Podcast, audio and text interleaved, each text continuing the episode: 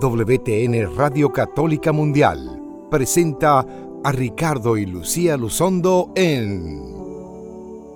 Cada día al despertar un nuevo reto debo enfrentar. El amor alimentar, mi familia levantar. Cada día al despertar el sustento debo buscar. Mis problemas enfrentar, las ofensas perdonar. Cada día al despertar un mundo hostil debo confrontar. Mi salud cuidar, por mis derechos luchar, a mis hijos debo educar. Pero sé que cuento con tu compañía, en el día a día tu luz me guía, todo lo enfrento con paz y alegría,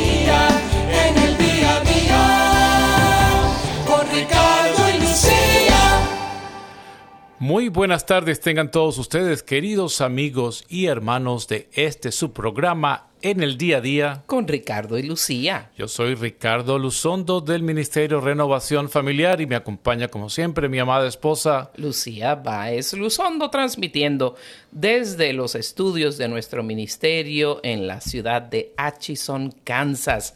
Para todos ustedes en vivo a través de Radio Católica Mundial. Siempre tratamos de compartir temas de actualidad, temas que puedan aplicar a muchos de ustedes y a sus familias, temas que puedan orientarnos, como queremos en este programa, a vivir el día a día de nuestra vida iluminados por la fe en nuestro Señor Jesucristo y buscando eh, alcanzar esa santidad, esa plenitud deseada para la cual Dios realmente nos creó porque de Él venimos y a Él regresaremos y nuestro fin último es morar felizmente en la eternidad con el Señor. Y queremos recordarles que nos pueden contactar a través de nuestras redes sociales, a través de nuestra página en Facebook, Ricardo y Lucía, o a través de nuestra página web, eh, o renovacionfamiliar.com. Por cualquiera de las dos direcciones llega a la misma página. Puede mandarnos también un correo electrónico a ricardo y gmail.com eh, agradecidos porque siempre recibimos sus comentarios, eh, pues siempre apropiados y agradecimientos por el programa y los temas que escogemos. Eh, lo hacemos con todo gusto y de todo corazón en el Señor para que pues ustedes reproduzcan, repitan, pues ustedes puedan compartir con sus amigos y familiares estas, estas orientaciones que tratamos de dar de vida en la fe y en la vida diaria y especialmente mm, gracias, ¿verdad?, a la tecnología, pues tenemos el beneficio que usualmente ya para el día siguiente de la transmisión en vivo de este programa, pues nuestros productores cuelgan el programa en el sitio web de Radio Católica Mundial, también eh, se puede ver y escuchar, se puede escuchar en la aplicación de EWTN que usted puede descargar en su dispositivo móvil. Y si quiere usted que alguien escuche el programa, pues usted refiere a que lo accedan desde esta página donde ya se coloca como un podcast que ya son tan tan populares y tan familiares para todas las personas porque no todo el mundo puede estar escuchando en un momento en vivo y pues se pueden beneficiar todas las personas, no importa su horario de vida, su horario de trabajo. Y vamos a hablar en el día de hoy sobre la importancia de la evangelización en la familia a propósito pues de que estamos en Estados Unidos y pues vamos a hablar de algunos datos importantes sobre los hispanos que venimos a los Estados Unidos, que hemos nacido católicos, que hemos crecido católicos y cómo esta mismo esta catolicidad o este catolicismo pues tiene sus riesgos y está en una barca que parece hundirse al venir a este país. Pero antes vamos a, a a orar y ponernos en las manos del Señor. Amado Señor, nuevamente te damos las gracias por esta oportunidad que nos das de poder alcanzar a tantas almas sedientas de ti, Señor, sedientas de tu palabra, sedientas de tu luz que les guíe para vivir sus vidas, para orientar a sus hijos, para ayudar a sus familiares, para ejecutar mejor sus ministerios, sus labores en sus trabajos, siempre reflejando tu amor, reflejando tu bondad y misericordia. Te damos gracias nuevamente en esta oportunidad y te pedimos que derrames tu Espíritu Santo sobre nosotros y sobre todas las personas que escucharán este programa tanto en su transmisión en vivo como en diferido y en podcast. Te pedimos Señor que tu Madre Santísima nos cubra con su manto y nos acompañe siempre, como siempre ella está a tu lado. Todo esto te lo pedimos en el dulce nombre de tu Hijo Jesucristo, nuestro Señor y Rey. Amén.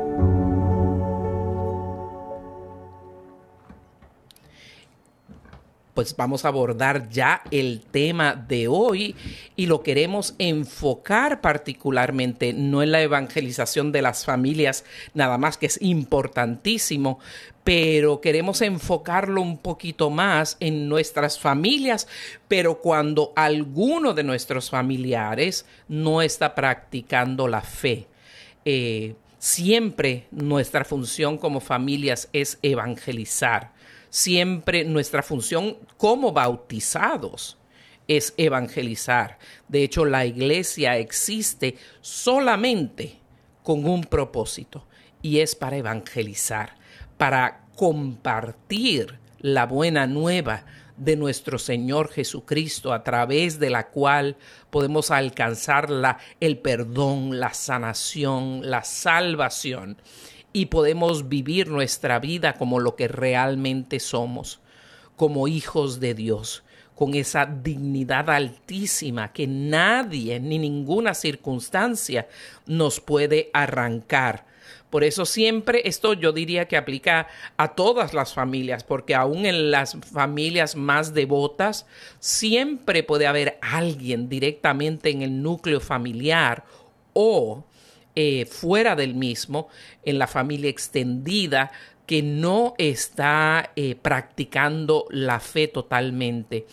Y abordamos esto porque tantas veces en nuestros eventos nos dicen mi esposo pues no, no quiere practicar la fe, no le importa, cómo hago que mis hijos vayan a la iglesia o tengan una relación con el Señor, o tengo familiares eh, y amigos, mis compadres, están viviendo una vida apartada del Evangelio y apartada de la fe católica y queremos con estos consejos ayudarles a cómo manejar esta situación de la mejor manera para todo tipo de personas, para aquellas que están medio frías, para aquellas que están alejadas, para aquellos que nunca han querido pues vivir la vida de fe. ¿Y cómo le podemos explicar a los que nos están escuchando lo que es evangelizar? Porque escuchamos mucho todo el tiempo, hay que evangelizar y tenemos que evangelizar. ¿Qué, ¿Cuál sería realmente la explicación sencilla de lo que es evangelizar?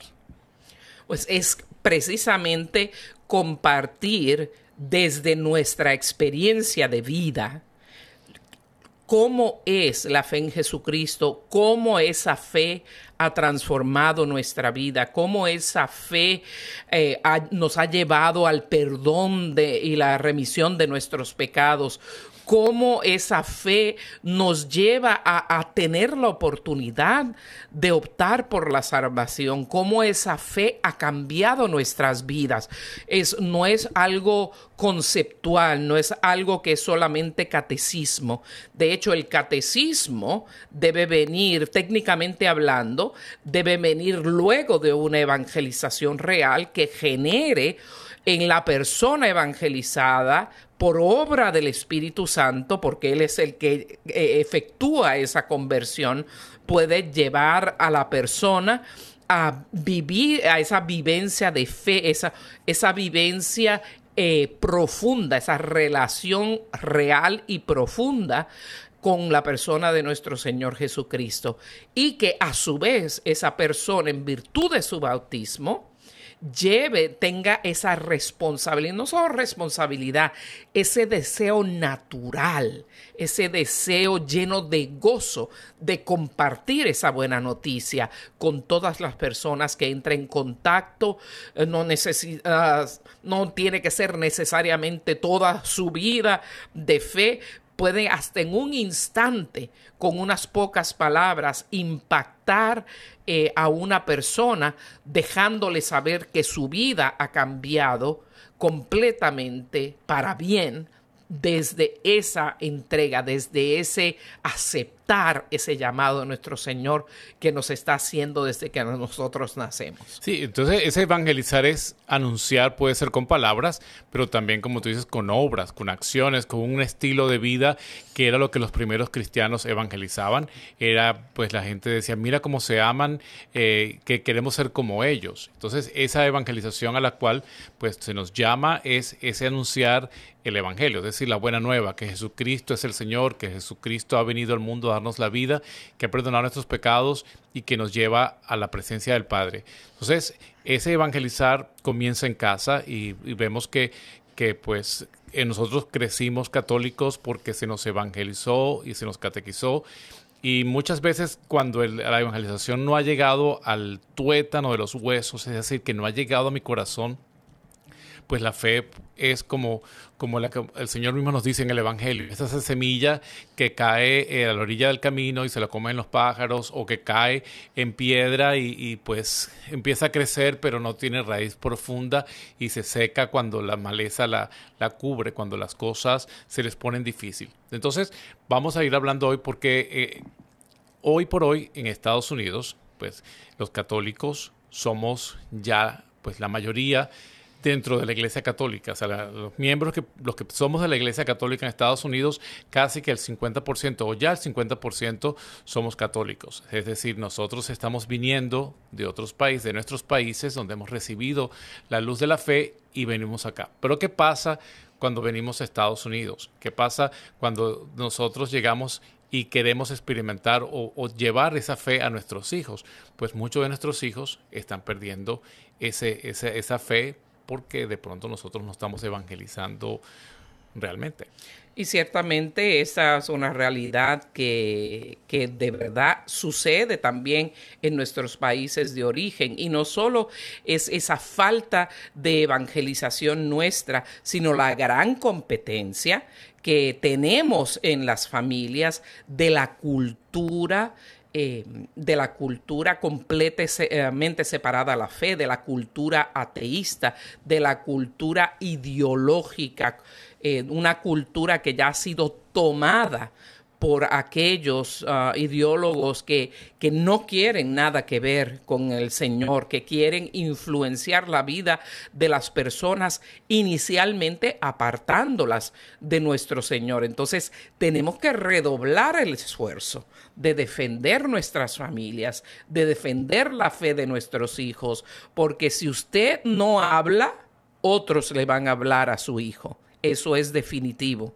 es como un espacio, sino ese espacio que es su hogar, que es su corazón, no lo llena el Espíritu Santo, no lo llena la presencia de Dios, va a ser invadida por la presencia del enemigo de Dios y sus secuaces, de los enemigos de, de, Dios mismo, de los enemigos de la fe en el Señor, que están como león rugiente buscando almas para alejarlas de esa vid que es la que nos da la vida. Así que tenemos que estar súper, uh, súper todos preocupados porque especialmente todas estas ideologías, entre comillas, progresistas, que yo las considero más bien en vez de progreso, que son regresivas, nos llevan hacia, hacia la época de las cavernas, donde no había orden, donde Dios uh, no tomaba parte en la vida de las personas.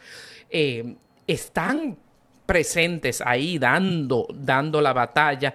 Y si los ejemplos que vamos a dar son ejemplos que tenemos palpables aquí en los Estados Unidos, pero estoy segura que todos ustedes en otros países de habla hispana están lidiando con estos mismos problemas. Por eso los padres de familia y nosotros, pues las personas que, amamos no solo a nuestro núcleo familiar, sino también a nuestra familia extendida, tenemos que ah, redoblar nuestra presencia evangelizadora, ese dando ese testimonio de vida, ese testimonio de fe de una, manera efectiva, sana. Por ejemplo, aquí en los Estados Unidos, los últimos ah, sondeos y los últimos estudios arrojan que particularmente entre los jóvenes de las diferentes generaciones, millennial, eh, la generación Z, eh, por cada uno que entra a la fe, perdemos 23 católicos. Muchas veces que escuchamos de pronto en la iglesia, pues hubo una conversión de este pastor o hubo una conversión de esta persona al catolicismo, qué buena noticia, y creemos que, estamos adelantando y realmente lo que nos sale en las noticias ni se da el testimonio muchas veces es la realidad de que por cada uno perdemos, perdemos a 23. Eh, así es que es bien importante también las ideologías que nos alejan de Dios. De cada 10 muchachos, por lo menos aquí en Estados Unidos, uno se está identificando como de género no conforme, o sea, que su visión subjetiva de él o ella misma eh, es diferente a lo que dicta su cuerpo sexuado. O sea, yo soy una mujer, pero me miro, me percibo como hombre o me percibo como de los dos sexos a la misma vez o me percibo de ninguno de los dos sexos. Eso es lo que llaman no binario. Y todo esto es un rechazo directo es una batalla campal en contra del plan de Dios y del plan de Dios particularmente para la familia. Y tenemos la responsabilidad de llevar a cabo esta evangelización en estos tiempos de tantos retos. Y mucha gente nos pregunta, especialmente mujeres en los retiros, en los encuentros que hacemos, eh, ¿cómo, ¿cómo hago? Preguntan las mamás, ¿cómo hago para que mi hijo vuelva a la iglesia? ¿Cómo hago para que mi hijo crea? Entonces, porque la pregunta surge cuando ya fue a la universidad, cuando ya se ha manifestado que no cree en Dios, etcétera. Pues una de las maneras que quiero adelantar es desde el principio incluso es entre los esposos. Cuando los esposos hablan de Jesucristo, cuando los esposos no tienen miedo de nombrar a Jesús que Jesús es el Señor de sus vidas, cuando la esposa y especialmente el esposo, el papá, confiesa de una manera expresa, hablada, eh, que se entiende que Jesucristo es el Señor de su vida, que, que, que su vida está centrada en Cristo, es decir, en el mensaje de Jesucristo, nuestro Señor, que está en el Evangelio, pues es el, es el punto de inicio. Ustedes que pues escuchan el programa y, de pronto decimos, bueno, nuestros, nuestra fe dónde está y, yo les pregunto, ¿cuántas veces hablas con tu esposo o tu esposa sobre tu experiencia de Jesucristo en tu vida, de cuánto tú sientes que Jesús está presente en, en las acciones del día, de las dificultades de tu trabajo y cuando amas a, una, a tu esposa o tu esposo, cuando eres capaz de perdonar en el nombre de Jesucristo? Me siento mm, atado, me siento presionado, me siento triste, pero yo en el nombre de Jesús Jesús, me dice, ama a Dios sobre todas las cosas, al prójimo como, a ti mismo, y yo creo en el amor y en el perdón, pues te perdono en el nombre de Jesús, o Jesús es la razón por la cual estamos aquí, y traer todos los días a su, a su vida de compartir esa, esa presencia de Jesucristo, empezando por allí, pues ya es un, gran paso adelante en la evangelización de la familia. Cuando papá y mamá los dos creen, cuando papá y mamá invitan, vamos a orar, vamos a rezar, vamos a leer la palabra de Dios, a ver qué nos dice el Señor hoy. Vamos a leer el Evangelio de San Marcos, vamos a leer eh, cuando el Señor nos dice que vayan por todo el mundo y prediquen la buena noticia de la salvación en estos tiempos difíciles, como menciona Lucía, en los cuales las, las, ideologías nos están bombardeando, cuando vemos que políticamente los países se están derribando, cuando vemos que em, financieramente pues también estamos entrando en dificultades, cuando vemos que hay tantas dificultades, ¿qué hacemos? Jesús nos dice, no tengan miedo cuando nos sentimos angustiados como familia, pues buscamos el Evangelio donde Jesús eh, está y lo escuchamos recientemente en el, en el la misa de, domingos pasados, que Pedro le dice, Señor, Señor, llámame cuando lo vio caminando sobre las aguas y, y, y se asustó y Jesús le dice, no tengan miedo. No tengan miedo. Jesús nos dice, no tengan miedo. Es decir, que la evangelización comienza en ese compartir, en ese hablar diario, en que Jesús es parte de nuestro lenguaje, que Jesús es parte de nuestra conversación, que Jesús es parte de nuestro hogar, eso es un, un gran principio. Y ahora queremos entonces comenzar a abordar las mejores maneras, las mejores prácticas que nosotros podemos llevar a cabo para, para, evangelizar efectivamente, particularmente en nuestras familias.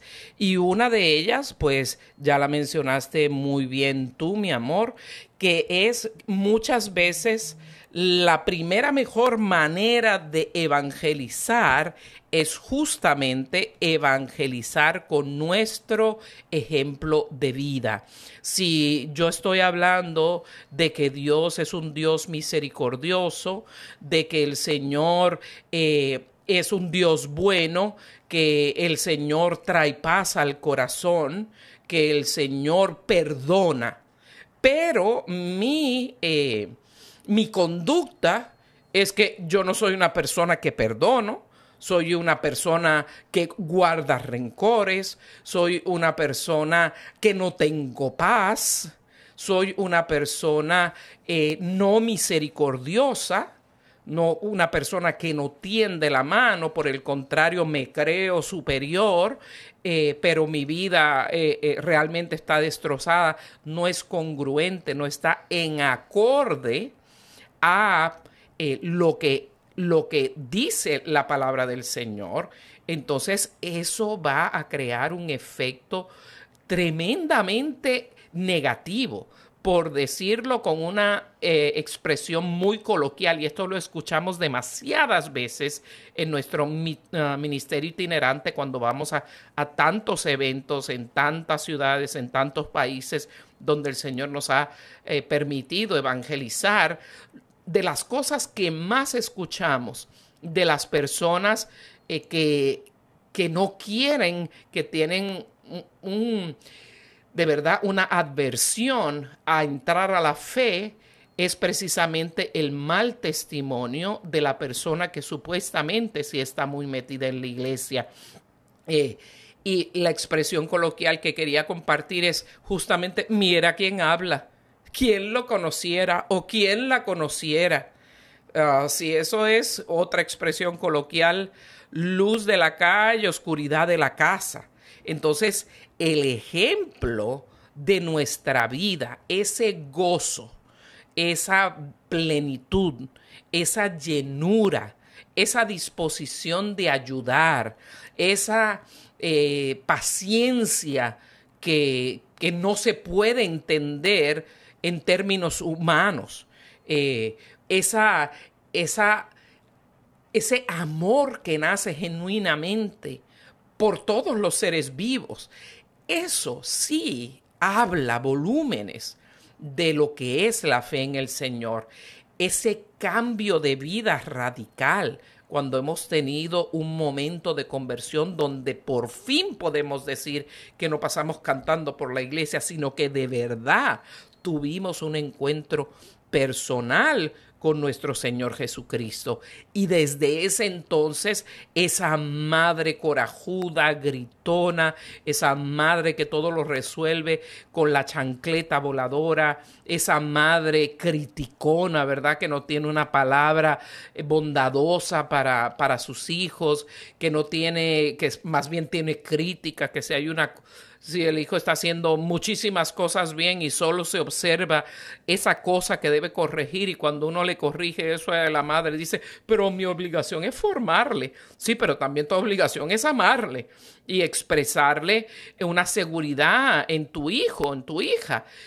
Eso es extremadamente importante si nuestra vida no es congruente con lo que nosotros decimos que es la fe, toda persona creyente está siendo por su propia vida un antitestimonio O sea que está dañando el esfuerzo de evangelización en vez de adelantando la evangelización. Y por eso podemos decir que uno de los factores realmente que son más importantes para evangelizar es el, nuestro testimonio de vida. Es decir, como dice Lucía, vivir lo que estamos predicando. Y, San Pablo nos los dice en la primera carta a los Corintios, en el capítulo 5, versículos 17, que si alguno cree en Cristo, las cosas viejas pasaron y todas son hechas nuevas. Es decir, si usted tiene una vida en Cristo, pues usted ha cambiado, no puede seguir viviendo, como dice la misma palabra, el hombre viejo. Hay que salir de esa persona vieja que antes era rencorosa, eh, malhumorada, eh, perezosa. Ahora en Cristo, pues al tener esta vida en Cristo que reconozco que el Señor está en mi vida y eso los hijos lo ven también, porque usted no puede, eh, como dice Lucía, pues evangelizarle a sus hijos con un ejemplo contrario.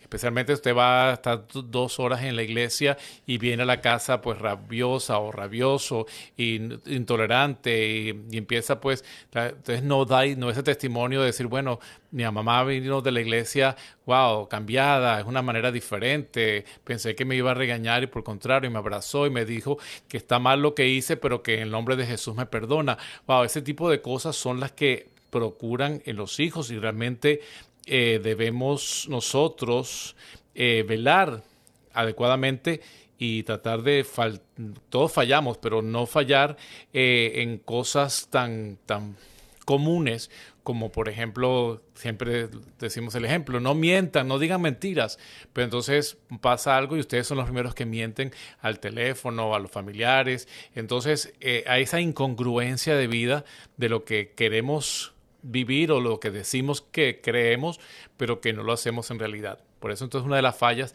las familias que no van a la iglesia o que de pronto no se sienten muy certeras en la fe son cuando el ejemplo no viene en la casa. Entonces van a la universidad o van a la calle con otras personas y que sin hablar de Jesús de pronto son más benevolentes o de pronto son más caritativas y dicen, mira, esta persona no me habla de Dios, pero es caritativa. Entonces, eh, aunque toda caridad que viene del corazón viene de Dios, aunque no hables de Dios una acción buena, pues eso tienen que también entenderlo los muchachos. Hay gente, no la gente que no va a la iglesia es mala, pero porque todos estamos, somos hijos de Dios y, todos hemos sido llenados por ley natural de ese mensaje de la bondad y de, y de que el Señor nos llama a todos a ser buenos. Entonces, eh, no crear la confusión en los muchachos, que nosotros que hablamos de Jesús y del amor, no amamos ni perdonamos. Y entonces, claro, cuando ven de pronto actividades de, acción social que, que, en la calle, pues eh, esto es muy buenísimo. Estos grupos de, de ayuda, entonces dice, ah, mira, ves, esta gente ayuda a los demás, pero por allí viene el mensaje inadecuado y, el, y la pues la desviación y por eso los muchachos regresan a casa diciendo ustedes me mintieron me han mentido toda la vida y por eso ya yo no creo en Dios. Entonces, depende de nosotros los padres y de cómo nosotros actuamos en nuestra vida. Y este consejo principal creo que es el, bueno, el centro, primordial, centro de cómo evangelizar a nuestros hijos.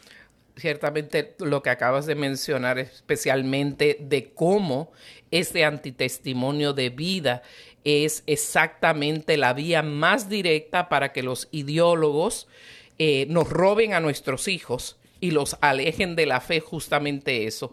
Porque los ideólogos y estos activistas eh, extremos eso es lo que tratan de hacer, ser un, extremo de, aceptación, de aparente bondad, de inclusividad aparentemente, pero en los extremos que dijiste, Raúl, tenemos que aceptar todo, eh, porque eso es aceptar una persona. A nuestros hijos le va a traer eso y no la rigidez que nosotros podemos estar comentando o, o dando a entender que exige eh, nuestra fe. Entonces, bien, bien, bien importante que no sea que nos roben a nuestros hijos a las ideologías eh, antitéticas al Evangelio y ateístas completamente, completamente relativistas que nos están arrancando a los hijos eh, de la fe y de nuestros propios hogares. Y otra nace justamente de, de esa y va verdaderamente muy atada, pero creo que ya estamos llegando al punto medio de nuestro programa y vamos a tomar una pausa comercial, una pausa musical, más bien, para, para de verdad eh, ponderar sobre estos temas y vamos a regresar con otros métodos efectivos de evangelizar en nuestras familias, especialmente con aquellos que no están practicando la fe. Vamos a escuchar de Esther Hernández de la República Dominicana esa hermosa alabanza titulada Creo en ti. Regresamos con más de En el día a día con Ricardo y Lucía.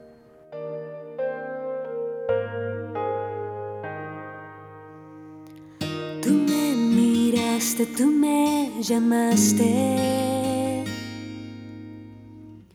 y con tu amor me levantaste. Me diste vida, me rescataste, mi Salvador, en noches oscuras me guiaste.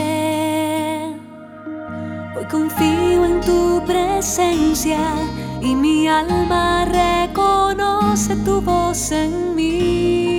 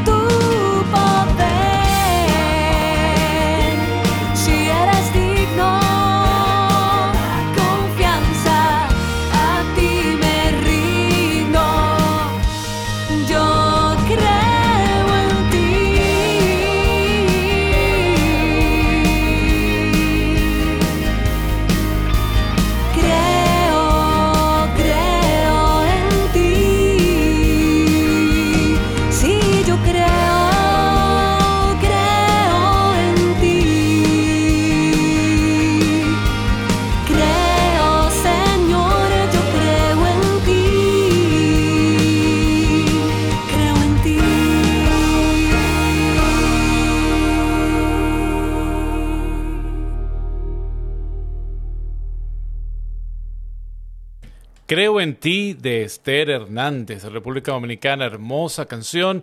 Creo en ti, Señor, y así queremos compartir con ustedes el resto de esta tarde hablando sobre la evangelización, importancia de la evangelización en la familia, especialmente en aquellas familias que no están practicando la fe, cuando aquellos miembros de la familia no están practicando la fe. Y el segundo consejo, la mejor de mejores prácticas, ¿verdad?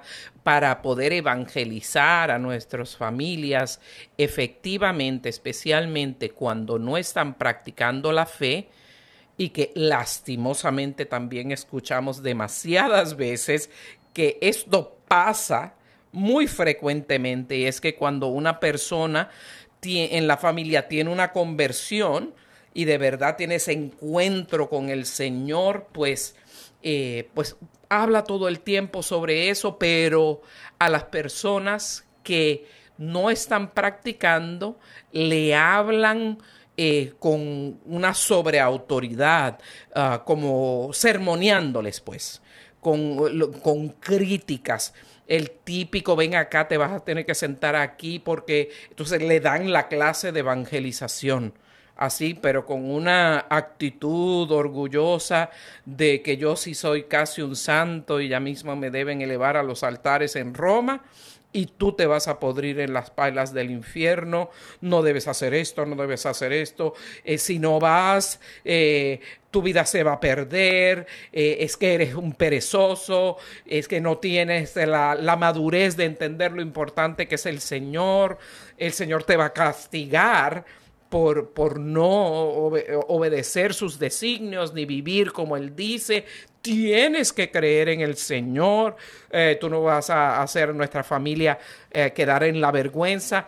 Ese tipo de sermones, viniendo especialmente de personas recién conversas, que todavía no han ajustado su modo de vida completamente, que no han generado ese cambio en sus propias vidas, venir a sermonear a sus hijos o a sus sobrinos o a sus hermanos, eh, a estas personas que están alejadas de la fe, como tratándoles de hacer sentir ciudadanos de cuarta porque no están practicando la fe, eso es un error garrafal gravísimo porque ese tipo de crítica, ¿cuál es la reacción cuando nos tratan de, de empujar algo, como diríamos en mi Puerto Rico, ¿verdad? Por ojo, nariz y boca.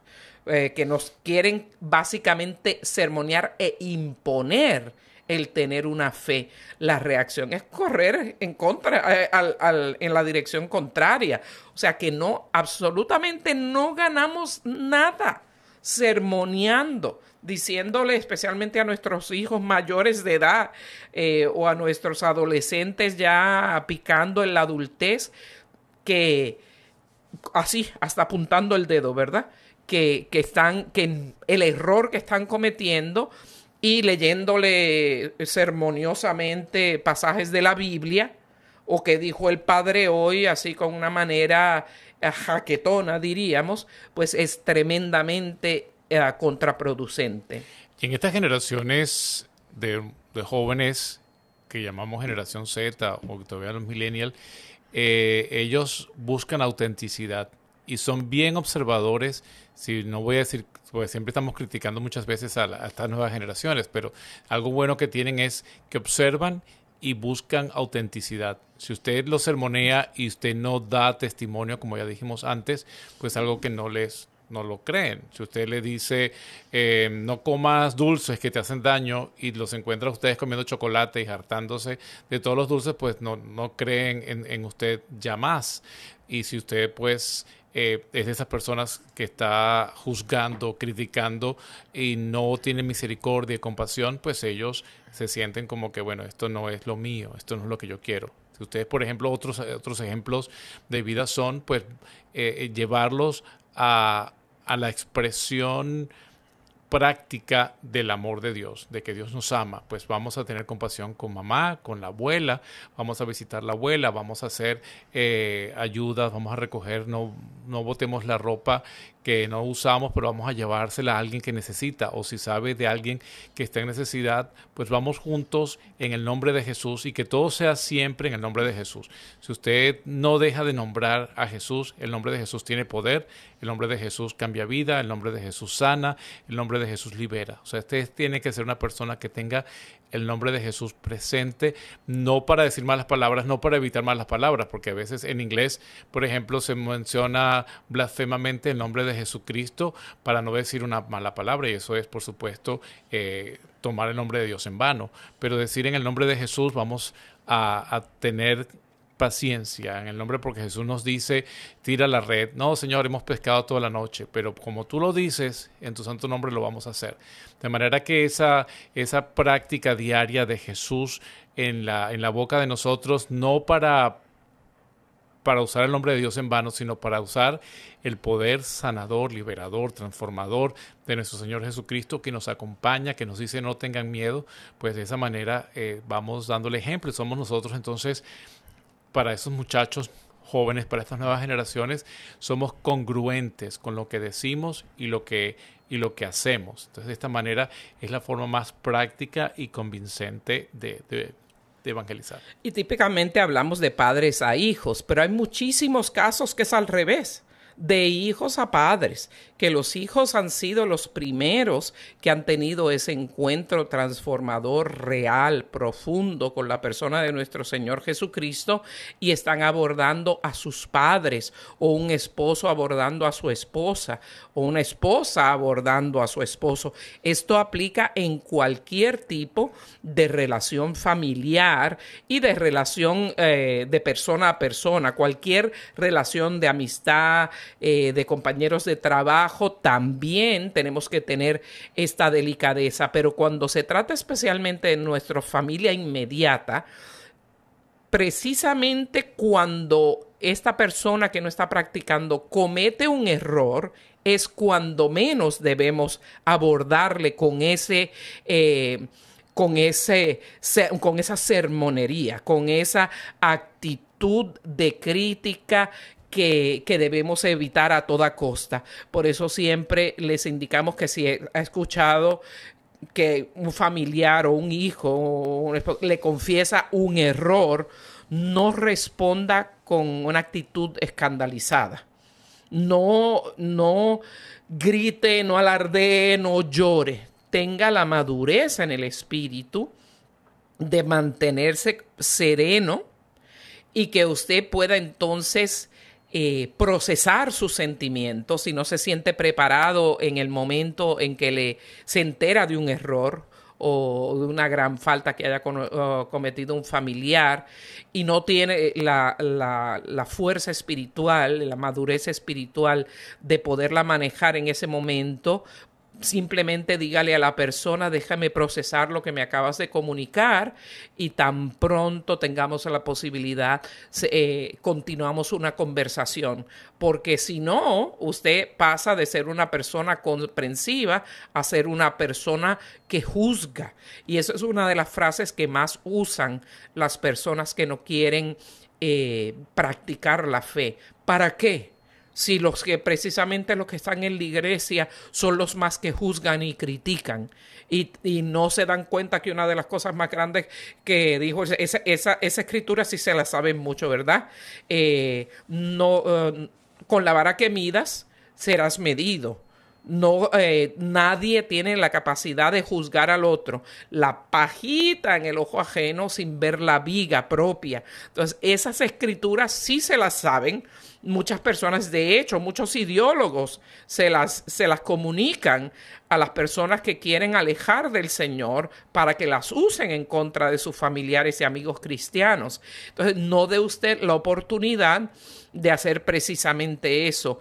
Cuando haya un error, primero que, usted quiere mantener la línea de conversación y, y la conexión con esa persona y su problema. ¿Para qué? Para ayudarle, para asistirle, para guiarle. Porque si usted rompe en, llanto, rompe en crítica o en golpes, eh, pues va a romper la, la, relación de confianza, va a romper la comunicación con esa persona y ya no va a tener acceso a esa persona. Entonces, no solo para evitar ese tipo de problemas, de hecho, muchísimas veces eh, muchas conversiones dentro de núcleos familiares se dan cuando esos padres o esos hijos, muchas veces cuando los padres tienen una misericordia y una comprensión y una madurez tan grande durante un error significativo en la vida de un hijo que muchas veces vienen acá, eso me está, me está demostrando realmente qué es lo que es ser un verdadero cristiano. Ahora veo en ti ese, ese amor que es el Señor. Y tenemos que recordar que la relación con el Señor, eh, lo que Dios nos propone en la relación con Él, siempre, siempre está fundamentado en el amor no en la crítica ni el juicio, en el amor, porque Dios mismo es amor, no tiene otro método. Y también eh, no, el método jamás es, como lastimosamente en previas generaciones se hacía, que, ese temor de Dios era literalmente miedo. Temor de Dios significa yo no te amo tanto, Señor, que no quiero ofenderte, no quiero hacerte sufrir por mí. No significa tenle miedo a Dios porque Dios te va a castigar. Recuerdo en mis años tempranos eso era bastante común. Eh, eh, con las personas adultas en mi vida y eso es un, un antitestimonio. Debe estar basada la relación en el amor y no en la obligación, no en el deber el deber de cumplir la, ley de Dios y de asistir a misa y recibir los sacramentos debe nacer del gozo de recibirlos, del anhelo de ser uno con Cristo, no de una obligación humana. Así es que no temor ni, y no deber, sino amor. Y eso es lo que deben presentamos cuando no sermoneamos, ni criticamos, ni juzgamos. Y eso lleva a lo que estás diciendo precisamente, amor, que sería otro próximo consejo, es poder vivir la alegría en nuestra vida de la, de la fe. La fe es una, es una experiencia gozosa, es una experiencia alegre. De hecho, si nos miramos las últimas exhortaciones del, del, Papa, todas son en referencia a la alegría, la alegría del Evangelio, la alegría del amor. Regocíjense y exal, eh, exúltense y alégrense. Es decir, todo lo que el Papa nos está enseñando, Papa Francisco, en todas sus eh, exhortaciones apostólicas, es vivir esa alegría del Evangelio, vivir esa alegría de la fe, eh, porque a veces vemos que creemos que pues todo es sufrimiento y aunque tengamos sufrimiento en la vida, tengamos momentos difíciles, eh, cuánta gente de nuestros países, mi país especialmente en estos momentos que sufre tanto, que hay tanta gente padeciendo, tanta gente sufriendo, pero todavía, y veo, porque conozco muchos eh, tengo muchos amigos y compañeros de, de, la renovación en, en Venezuela que, que, a pesar de todas las situaciones uno puede ver que hay ese gozo y esa esperanza que no se pierde, esa esperanza gozosa, esa esperanza alegre. Uno puede en su vida de fe mostrar a sus hijos que uno, a la esposa y al esposo, que tiene uno ese, ese gozo de la esperanza en Dios a pesar de las dificultades, a pesar de los problemas, pues gozosamente esperamos que cada eh, situación difícil de la vida, eh, pues es esa oportunidad de ser santos, esa, esa, oportunidad de acercarnos a la santidad. Y a través del ejemplo, pues lo, lo, como siempre lo decimos en este programa hoy, pues es eso, es llevar a la gente a la fe, la sonrisa, o sea, una sonrisa no se le niega a nadie. Hay una persona que me preguntaba estos días, ¿por qué tú siempre estás sonriendo? Tú no sufres. Digo, no, yo tengo muchísimos problemas. Si te pongo a contar problemas, nos ponemos a llorar los dos aquí. Pero ¿para qué llorar? Si tenemos la alegría, el gozo, el Señor está en, nuestros corazones, el Señor vive en nosotros. El Señor se dice que en el Evangelio nunca se dice de Jesús sonrió. Mm, se dice cuando lloró, se dice cuando se molestó en el, en el en el templo con los mercaderes, pero es que no se habla de la sonrisa de Jesús porque era la sonrisa perpetua, era una sonrisa continua. Entonces uno no habla de las características de la gente que siempre tiene. Uno expresa y escribe de las cosas que, oye, nunca lo vi levantar la voz, en cambio, nunca lo, vi llorar y lloró, por eso lo escribió en los evangelios. Pero la sonrisa de Jesús era continua, esa sonrisa permanente, constante. Esa manera de evangelizar, pues también es eso, es poderle dar una sonrisa a nuestros hijos al despertarse en la mañana, en vez de gritarles, mira, levántate, muchacho flojo, que tienes que trabajar, estudiar, es sonreírle. Señor, hijo mío, Dios te bendiga, es un nuevo amanecer, vamos a ver qué Dios tiene preparado para nosotros. Y así es ese ese contagio de una fe alegre. Y esto lo hemos vivido y lo hemos visto muchas veces cuando nos cuentan, nos comparten historias de, de conversión. Muchas veces vemos que es que quien estaba ayudando, quien estaba asistiendo, quien estaba siendo un reflejo de Cristo para la persona en dificultad, muchas veces después de, ayudar a resolver la problemática de esa persona, se viene enterando que en quien tenía reales problemas y reales dolores era justamente la persona que le estaba ayudando. Y eso eh, le choca a la gente. Esa es, diríamos, la psicología de Jesús, ¿verdad?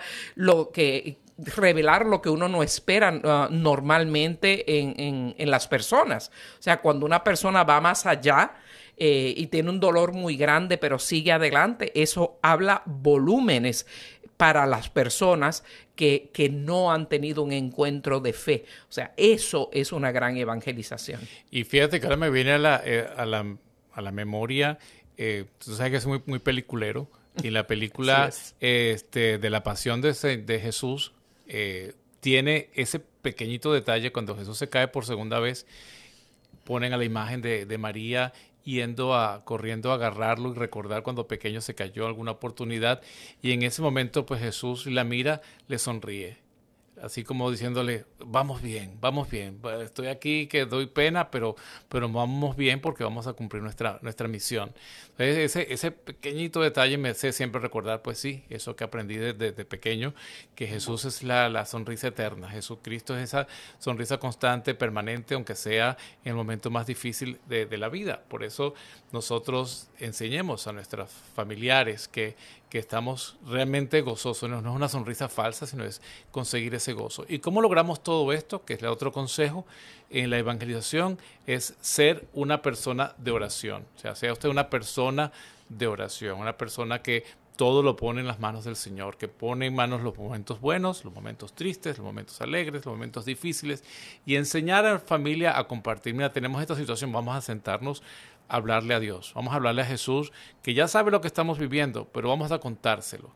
Y el Señor entonces otorga esa gracia, eso es muy convincente, muy convincente para nuestros hijos y ver a unos padres eh, plantados firmemente aún en, la, en las batallas más difíciles, siguiendo adelante, los hijos se admiran de eso y dice, la fe es verdadera, Dios sí da fuerza. Ellos dicen, eh, muchas veces he oído hijos de, yo no sé cómo mis padres lograron hacer esto, pero en nombre de ese ejemplo que me han dado, si ellos pueden, yo también. Y, y se acostumbran a tener esa actitud confiada. Otra cosa muy importante es no empezar a evangelizar con, con eh, toda una teología avanzada de Runner con las, con las eh, expresiones teológicas y filosóficas más complejas. No, em, empecemos a compartir la, el mensaje de nuestro Señor Jesucristo, la buena nueva, el querigma con, con palabras sencillas con conceptos sencillos, con conceptos del día a día de cómo se refleja esa realidad de fe en nuestro actual vivir y tendremos muchísimo mejor efectividad. Y vamos llegando al final del programa y queremos pues eh, invitarlos a que usted haga de esta situación, de lo que hemos hablado hoy, su propia vida, compartir sus experiencias espirituales, compartir su, su, vida, su propia historia. Hoy por hoy los muchachos aprenden más con las historias. Estamos hablando de los, de los cuentacuentos. Usted cuente cuentos de su vida, cuente cuentos de las realidades que le ha pasado a usted y podrá llenar una evangelización directa a su familia. Les agradecemos su audiencia. Esperamos en Dios que mm, se unan a nosotros a esta misma hora el próximo miércoles por Radio Católica Mundial en este su programa.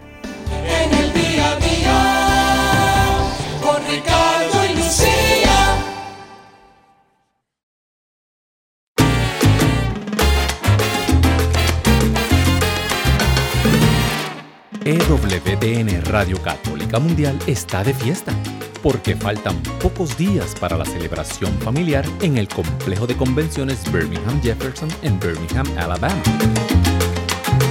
Este sábado 26 de agosto, completamente gratis. Tus presentadores favoritos de EWTN, artículos religiosos, confesiones, Eucaristía y mucho más.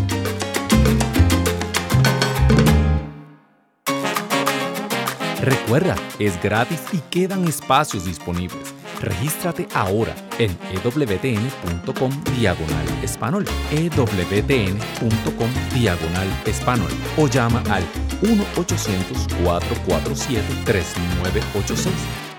Te esperamos.